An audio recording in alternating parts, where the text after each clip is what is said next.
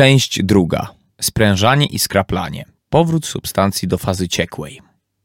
Cześć, jestem Jens Andersen i pracuję dla Danfoss Cooling. Dziękujemy za zapoznanie się z drugim podcastem na temat chłodnictwa z bezpośrednim odparowaniem. W pierwszym rozdziale usłyszeliśmy o parowaniu substancji, czynniku chłodniczym i mechanizmach, które działają podczas pobierania energii z przedmiotów, które chcemy schłodzić. W drugim rozdziale ponownie dostarczymy tę samą energię, ale gdzieś indziej, a do tego potrzebujemy czynnika chłodniczego, by ponownie skroplił się, to znaczy powrócił do fazy ciekłej. Poprzedni podcast zakończyliśmy w miejscu, w którym czynnik chłodniczy odparował i zamienił się w parę. Zarówno temperatura, jak i ciśnienie wewnątrz rurki są niskie. Jak niskie zależy oczywiście od tego, jak kontrolujemy proces parowania, jaka jest temperatura wrzenia czynnika chłodniczego i kilka innych rzeczy. W dalszej części omówimy szczegółowo, jak to kontrolować. Teraz chcemy wydobywać energię w postaci ciepła z czynnika chłodniczego, którą ukradliśmy z produktów włożonych do lodówki, a jednocześnie chcemy, by czynnik chłodniczy powrócił do fazy ciekłej. Aby to zrobić, potrzebujemy wyższego ciśnienia pary.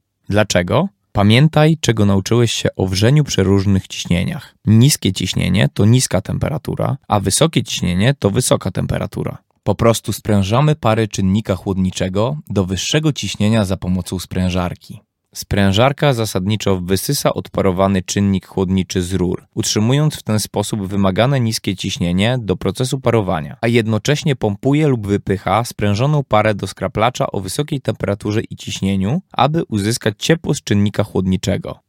Jeśli porównasz ponownie z lodówką w domu, skraplacz to ciepłe czarne rurki lub kratka z tyłu lodówki. Skraplacz może mieć wiele postaci i może być chłodzony na wiele sposobów, ale na razie porozmawiajmy o prostym skraplaczu chłodzonym powietrzem, takim jak ten, który znasz z lodówki.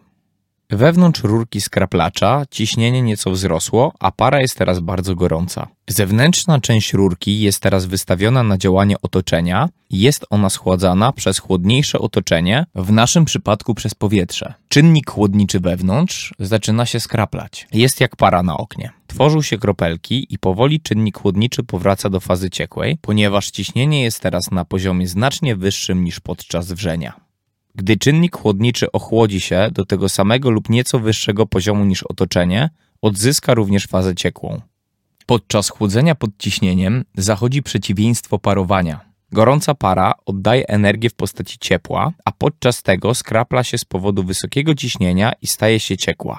W rzeczywistości energia pobrana z produktów spożywczych była transportowana przez rurki, pompowana przez sprężarkę do skraplacza i uwalniana jako ciepło do otaczającego powietrza.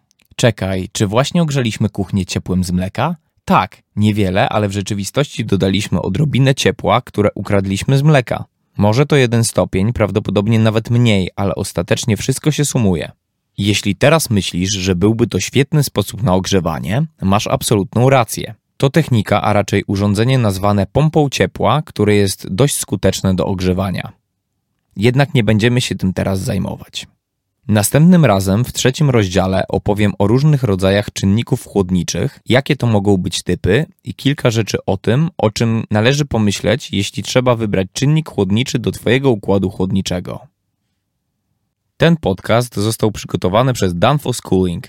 Zapraszamy do odwiedzenia nas na stronie danfoss.pl. Na pewno znajdziesz tam coś dla siebie wśród wielu przydatnych narzędzi i aplikacji chłodniczych.